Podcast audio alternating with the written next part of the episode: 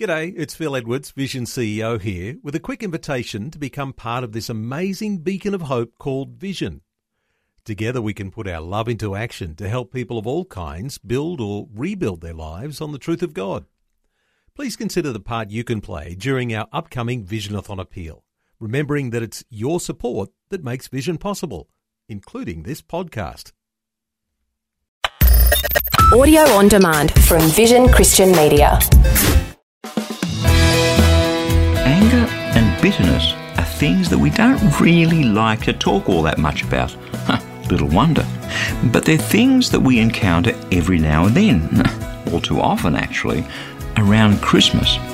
So, what are they all about, and how do we deal with them?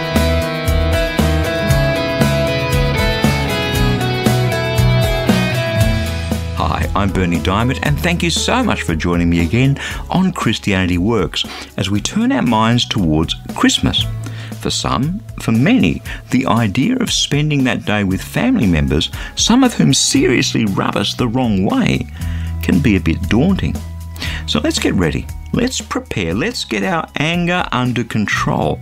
And please do stay tuned because in just a few minutes I'll be telling you about my latest life application booklet. It's called This is a Special Time, and I'd love to send you a free copy to help the wonder of the Christmas story and all that it means for the rest of your life explode in your heart. Now, I don't know if you've noticed, but when a seed falls to the ground and dies, ultimately it sprouts and it takes root. And if it was the seed of a plum tree, we can be fairly certain that the thing that's growing there is going to one day produce not apricots, not apples, not pears. We all know it's going to produce plums because it's a plum tree that's taken root. In fact, the root produces the fruit. It's just one of those basic facts of life that actually we don't have to think much about. The root produces the fruit. And it's a bit like that in our hearts as well. If our hearts take root in goodness, well, we'll produce some good fruit. If they take root in bad things, we're going to produce bad fruit. In sweet things, we'll produce sweet fruit. In bitter things, and we're going to produce bitter fruit. It's not rocket science, right? This week on the program, I want to take a look at the phenomenon of anger in our society and in our lives. There's a movie a few years back called Anger Management. And, you know, anger is something that we run into in our lives. Anger is a real phenomenon in the hearts of so many people. You know, pressure builds up in life and people just explode. It's like sometimes we feel as though we're in a pressure cooker. And unless a pressure cooker vents its steam, it's going to blow up. And it's the same with us. There are so many people who need to vent their anger. It's something that's happening in epidemic proportions. You have road rage, you have supermarket rage, you have call centre rage. In fact, this week's program was prompted by a real life experience. I have a man in my house at the moment who's doing some painting. We live in an old 19th century row house or terrace house. We're doing a little bit of work to touch it up and he's in there painting a few walls. At the same time, he's doing a much bigger job in one of the wealthiest streets in the country. I mean, this is a huge mansion that he's painting with special paint that costs, wait for it, $1,000 a tin. Unbelievable. I mean, the houses in this street are worth between 15 and 25 million each. This is a mega wealthy group of people. And lots of people in this street are in fact doing some building work at the moment. It's a narrow street. Yet it's got great views, full of these massive mansions. Unbelievable place. Now, he's been working there for a few weeks now, and he was telling me you wouldn't believe the strife between these neighbours. The house that he's working on is owned by a woman probably well into her 70s, and she hasn't talked with her neighbour for over 25 years. They had some argument about a building work a quarter of a century ago. He said all the neighbours are fighting. A woman that he's working for, he'd done some work before and, and she was lovely then, but now she's become mean and nasty and she swears. And she and her husband live in this five story thing, the two of them in their 70s. And you stand back from that and think, this is unbelievable. These people have everything in life. There's probably nothing that their heart desires that they can't buy or have or, or own, really. Everything. Yet there's, well, a spirit of, of anger and bitterness and dissension. It makes you wonder what's going on here? These people, these painters, two Greek brothers, they are lovely people. They do a great job. They're honest as the day is long. They're wonderful. How can this woman be so nasty to them? You see, anger and bitterness takes root in our hearts. That's what happens. You let things get to you and, and, and get angry with people over and over and over again. And it's like bitterness takes root in our hearts. And remember, the root produces the fruit. God actually talks a lot about anger. You know, it's a word that pops up 376 times in the Bible. It makes it one of the leading subjects that God talks about. Anger is something that we all have to deal with. And it springs up so often out of a root of bitterness. The writer of the book of Hebrews in the New Testament, if you've got a Bible, grab it, open it up at Hebrews. It's pretty much towards the end of the Bible. Hebrews puts it this way it's Hebrews chapter 12, verses 14 and 15. It says this Pursue peace with everyone and holiness, because without them you won't get so much as a glimpse of God. Make sure that no one misses out on the grace of God so that no root of bitterness springs up and causes trouble, because through it so many will be contaminated. See, there it is the root of bitterness. The root produces the fruit. The root of bitterness takes hold in our hearts, it springs up and causes trouble and contaminates everyone around us. When we have bitterness in our hearts, we spit out anger, and it's like a contaminant. It causes trouble, it springs up and causes trouble and contaminates people.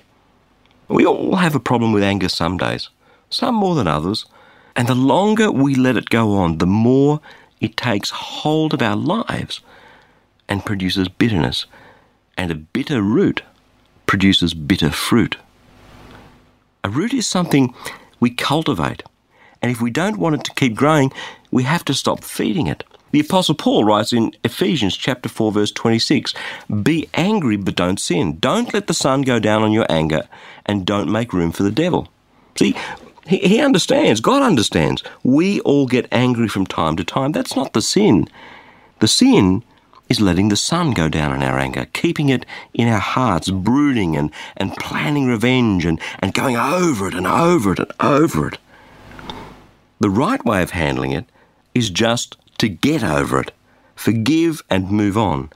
Then, then we won't be cultivating this root of bitterness, which, sure as God made little green apples, will produce fruit of bitterness because the root produces the fruit. It's not something I believe, though, we can do on our own. I believe we need an antidote to this venom, something that heals and cleanses and just gives us a fresh perspective. And let's go back to that earlier quote in Hebrews and see what it says. Make sure that no one misses out on the grace of God so that no root of bitterness springs up and causes trouble. See, the antidote to bitterness and anger is the grace of God.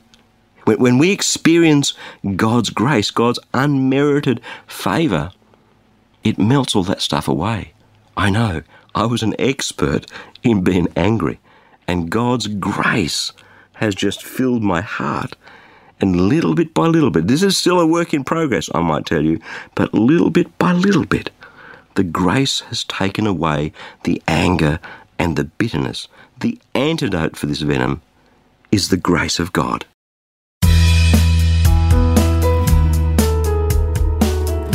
I'm Berni Dymet, and you're listening to Christianity Works.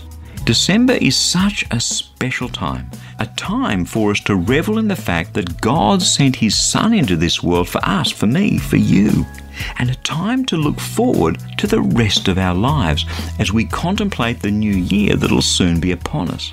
That's why I'd love to send you a free copy of my latest life application booklet. It's called, not surprisingly, This is a Special Time because His Word is alive and active. Amen. So I'm praying that God will cause the wonder of the Christmas story and what it all means for the rest of your life to explode in your heart through this booklet. You can request your free copy right now. Just stop by at ChristianityWorks.com or give us a call toll free on 1300 722 415 and we'll send it straight out to you in the post. Again, that's ChristianityWorks.com or 1300 722 415. Now, let's head back into God's Word.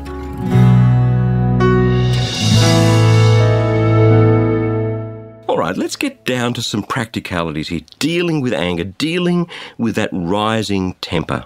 You know when, when someone provokes us, you know when they do something and you can just feel your blood boiling and you go all red in the face and, and you're ready to just carve them apart. I mean, right at that moment, it is so easy to spit out something venomous, words that we can't take back, words that damage a relationship. People even throw things and do things.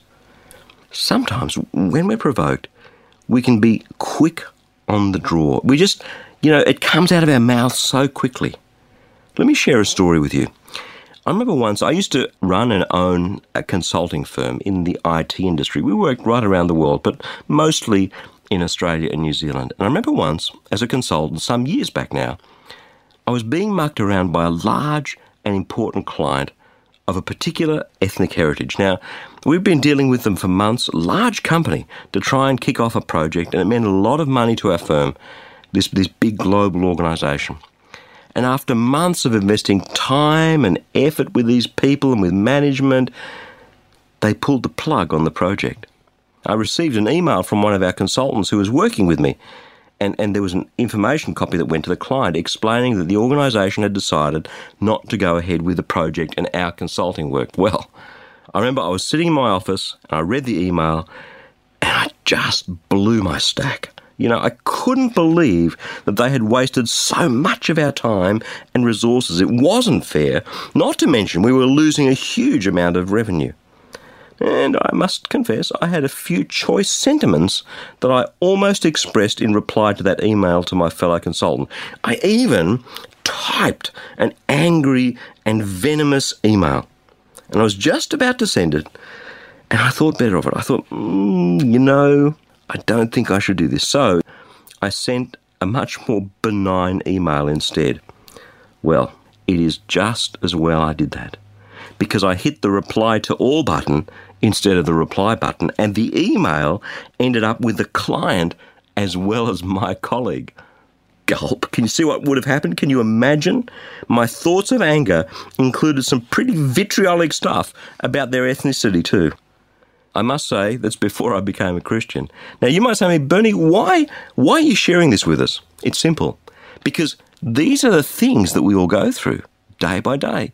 People and organisations and circumstances drive us insane and we want to react and explode. Just the other day, I had a neighbour, I live in an area where houses are very close together, and I asked the neighbour to turn down their loud music. They were playing the music really loud. They're in the mid 30s, that's great, but it was annoying me. So I just politely went and asked him to turn it down. And this neighbour gave me a mouthful, like some pretty foul language. It was so hard. I mean, this is a simple thing. Their music was up too loud, it was disturbing the neighbourhood. Obviously, they'd never been taught to take other people into account. But the stuff that came out of this guy's mouth. And now, now he just ignores me. I'm thinking, hang on just a minute. Wasn't he the one that was doing the wrong thing? I was just the one that asked him to turn it down. You know what I wanted to do?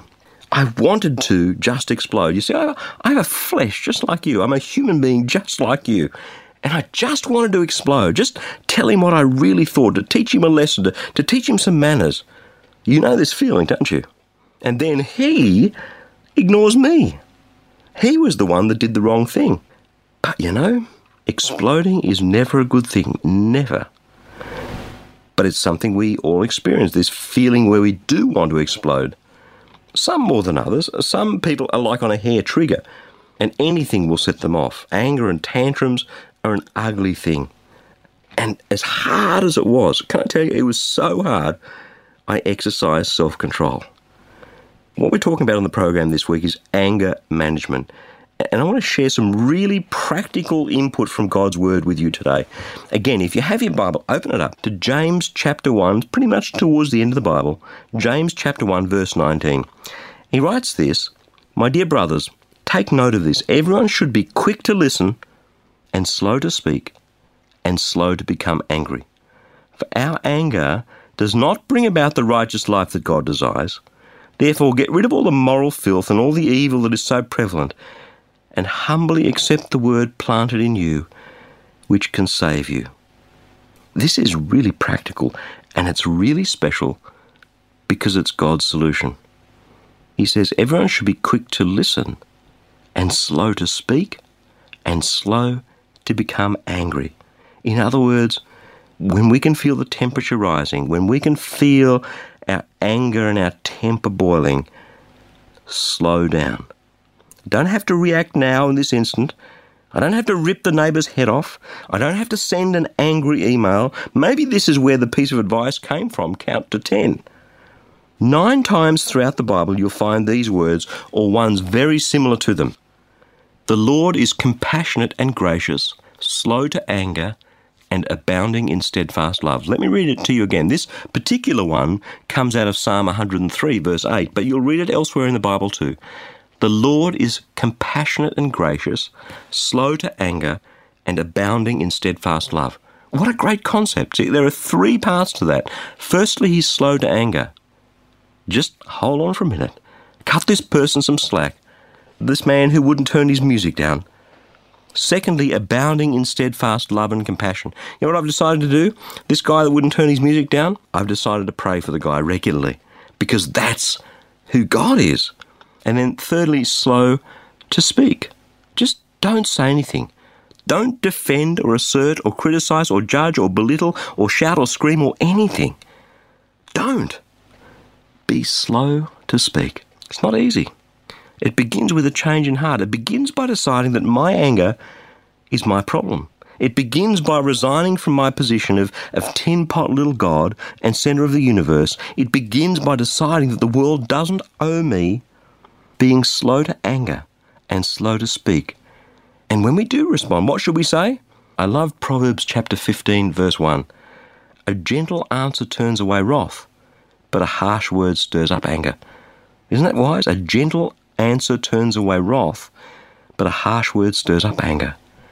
It's so hard to bite our lips some days, isn't it? It's hard sometimes to respond in love, but each time becomes easier. Each time heals relationships. And people notice this. And one day, when the relationship's so strong, we'll have the ability to influence this person who hurt us with the love of God.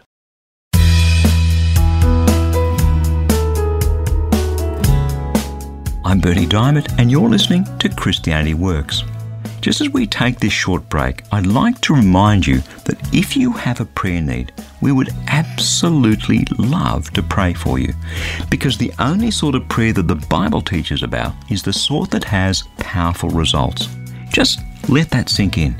The only sort of prayer the Bible teaches about is the sort that has powerful results. So if you'd like us to pray with you, in fact, if you'd like our whole prayer community to pray with you, stop by online at powerfulprayer.org to share your prayer request. It's completely confidential, your name won't be displayed, and in fact, while you're there, perhaps you could also pray for one or two others and leave them a word or two of encouragement. You can be such a mighty blessing to so many others by supporting them in this way. The Bible says that the prayer of the righteous is powerful and effective. So please let us pray for you and with you, and let's just see what God does, how He intervenes, how He chooses to bless you. That web address again is powerfulprayer.org. All right, let's head back into God's Word to see what else He has for us today.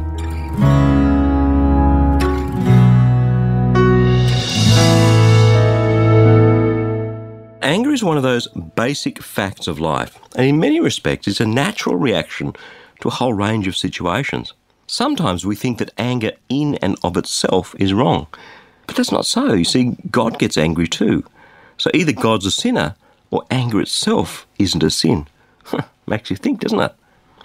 I passionately believe that Jesus Christ came and died for my sins, and that he was and is utterly perfect, perfect sacrifice to pay for my sins. And yet, when he went to the temple in Jerusalem and saw that they had turned it into a bazaar, he was angry. He, he made a whip and, and turned over the tables and drove the traders out of the temple with a whip.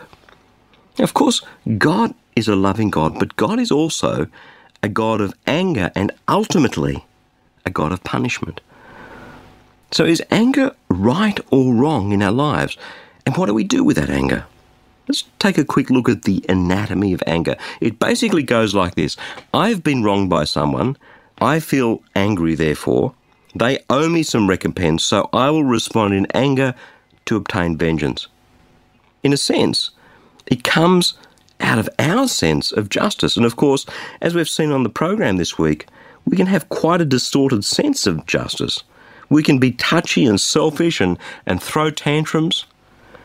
And so, even though actually we haven't been wronged, someone's just fallen short of our expectations, or, or we're being selfish and we feel as though we've been wronged, and then the anger and the justice and the vengeance thing takes hold. Sometimes people do things to us that are clearly wrong, and, and we're angry. The question is, how do we respond? Before the break, I read this passage from Ephesians chapter 4 verse 26. Be angry but do not sin. Do not let the sun go down on your anger and do not make room for the devil. In other words, sometimes we're angry. The question is, will we let it fester overnight and tomorrow and over and over and over, thereby making room for the devil to distort our sense of justice? And then let this root of bitterness take hold in our lives? Will we do that? Or whether we, like God, are compassionate and gracious, slow to anger, abounding in steadfast love. The anger in itself isn't a sin. God is angry with those who turn their backs on Him. You can read it right throughout the Bible. Just one example Judges chapter 2, verse 12 in the Old Testament. Talking about Israel, says this They forsook the Lord and the God of their fathers, who had brought them out of Egypt. They followed and worshipped various gods of the peoples around them. They provoked the Lord to anger, because they forsook him and served Baal and other gods. In his anger against Israel, the Lord handed them over to raiders who plundered them. He sold them to their enemies all around them, whom they were no longer able to resist. Whenever Israel went out to fight, the hand of the Lord was against his chosen people to defeat them, just as he had sworn to them they were in great distress. See, God gets angry sometimes, and yet the wonder of God is that He is slow to anger and ready to forgive. But ultimately, when we harden our hearts against Him, we experience His anger. So, how do we make sense of all this? God gets angry, but we shouldn't? Remember, anger has its roots in our sense of justice. That much we get from God because we're made in His image. God is never angry without just cause. The problem is, we can't say the same thing about us. Our justice gyroscope is so often out of balance. And then, when we do experience anger, we want to wallow in it and work over and over and over it and seek revenge and make room for the devil. Anger is a natural reaction, and in some cases, it's the right reaction. The problem is when we're the injured party, our sense of justice is questionable at best and wacky at worst. So, what do we do? Well, here's God's solution. You can get it in Romans chapter 12, beginning at verse 17. Paul writes this Do not repay anyone evil for evil. Be careful to do what's right in the eyes of everybody, and if it's possible, as far as it depends on you, live at peace with everyone. Don't take revenge, but leave room for God's wrath, for it is written, It is mine to avenge, I will repay, says the Lord. See, in other words, leave the justice thing to God. His sense of justice so much better than ours. And in any case, who knows what he's up to in that person's life? Only he does. Someone who hurts us, our initial reaction may be anger. The same anger that God feels when he sees injustice. The thing that's wrong is repaying that evil with that evil. God's saying, don't take revenge. Leave room for me to act. Instead, go on and bless your enemy. God's grace might just kick in through us and bring that person to Christ. We may never see justice, but then That's why Jesus died for you and me. It was so unjust. But that cross is the place where justice met love. And it's called grace. The grace shown to you and me, a grace He now calls us to show to other people. Yes, you and I will experience anger from time to time, but we're not to repay evil with evil. Leave that bit for God. Forgive, forget, live life to the full, and bless people with the grace that's been shown to us. It's not a bad plan when you think about it.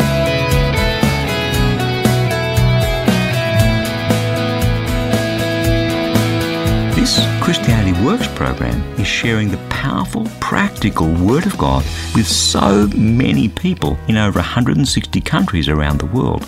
But that's only made possible through the generous support of friends just like you. Each dollar that you give today will grow to reach nearly 3,000 people with a gospel message. Incredible! That means that a gift today of just $35 can touch over 100,000 people with the good news of Jesus Christ. So let me encourage you to give a generous tax deductible gift of support to Christianity Works today. Securely online at ChristianityWorks.com or by calling 1300 722 415. And when you do get in touch, two things. Firstly, don't forget to request your free copy of that life application booklet that I've been telling you about. It's only available for a limited time, so don't miss out.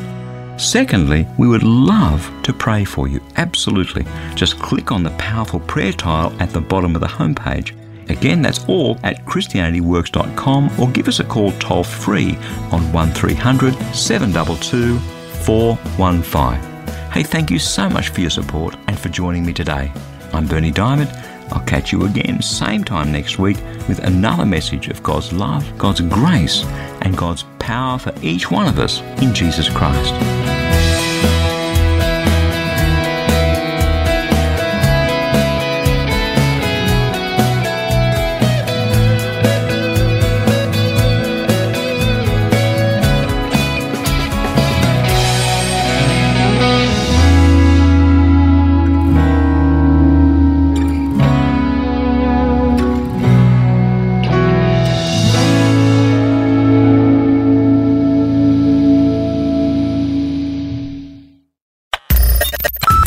Taking time to listen to this audio on demand from Vision Christian Media.